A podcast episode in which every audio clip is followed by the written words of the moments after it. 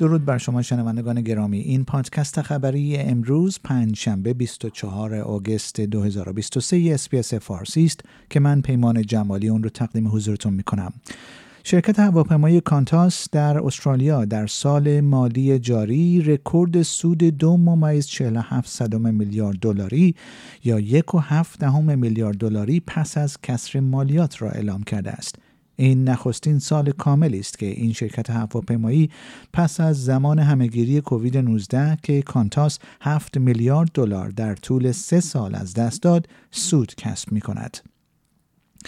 لیندا برنی وزیر بومیان استرالیا می‌گوید که سرمایه گذاری 18 میلیون دلاری دولت در مسائل مربوط به رشد عصبی به شناسایی و درمان زود هنگام کودکان در مناطق مرکزی استرالیا کمک خواهد کرد. خانم برنی می‌گوید که این بخشی از تعهد مالی 250 میلیون دلاری دولت فدرال به بخش مرکزی استرالیا است. جیم چالمرز خزاندار استرالیا می‌گوید علیرغم گزارش بین نسلی امسال که در آن به روند کند رشد اقتصادی استرالیا در چهار دهه آینده اشاره شده استرالیا فرصتهای اقتصادی صنعتی و شغلی گسترده ای را ارائه می کند. در این گزارش همچنین به گسترش بخش حیاتی معدن اشاره شده است و این در حالی است که جهان تا عواسط قرن به سمت صفر شدن انتشار خالص کربن حرکت می کند. یک پژوهش جدید نشان داده است که پناهندگان به طور نامتناسبی در بازار اجاره کنونی دست و پنجه نرم می کنند در ژورنال بین المللی هاوسینگ استادیز به پناهندگان با خانواده های پرجمعیت از جمله حداقل چهار فرزند در ادلید پرداخته شده است. در این ژورنال همچنین با اشاره به دیدگاه های بنگاه های معاملات املاک، صاحب خانه ها و ارائه دهندگان خدمات اسکان، ماهیت فراگیر اعمال تبعیض آمیز در سراسر استرالیا مشخص شده است. سیستم بهداشتی ایالت نیو ساوت با یک سری بازبینی های گسترده مواجه شده است تا بررسی کند که چگونه می‌توان بودجه را بهتر از پیش برای بهبود مراقبت از بیمار هزینه کرد.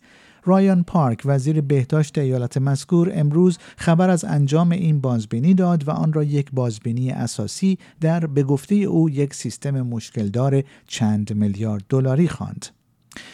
نمایندگان جامعه بومیان تزمنیا از تصمیم اکثریت برای برداشتن مجسمه نخست وزیر سابق این ایالت که به جسد یک مرد بومی در دهه 1800 حد که حرمت کرده بود خوشحالند و از آن استقبال کردند.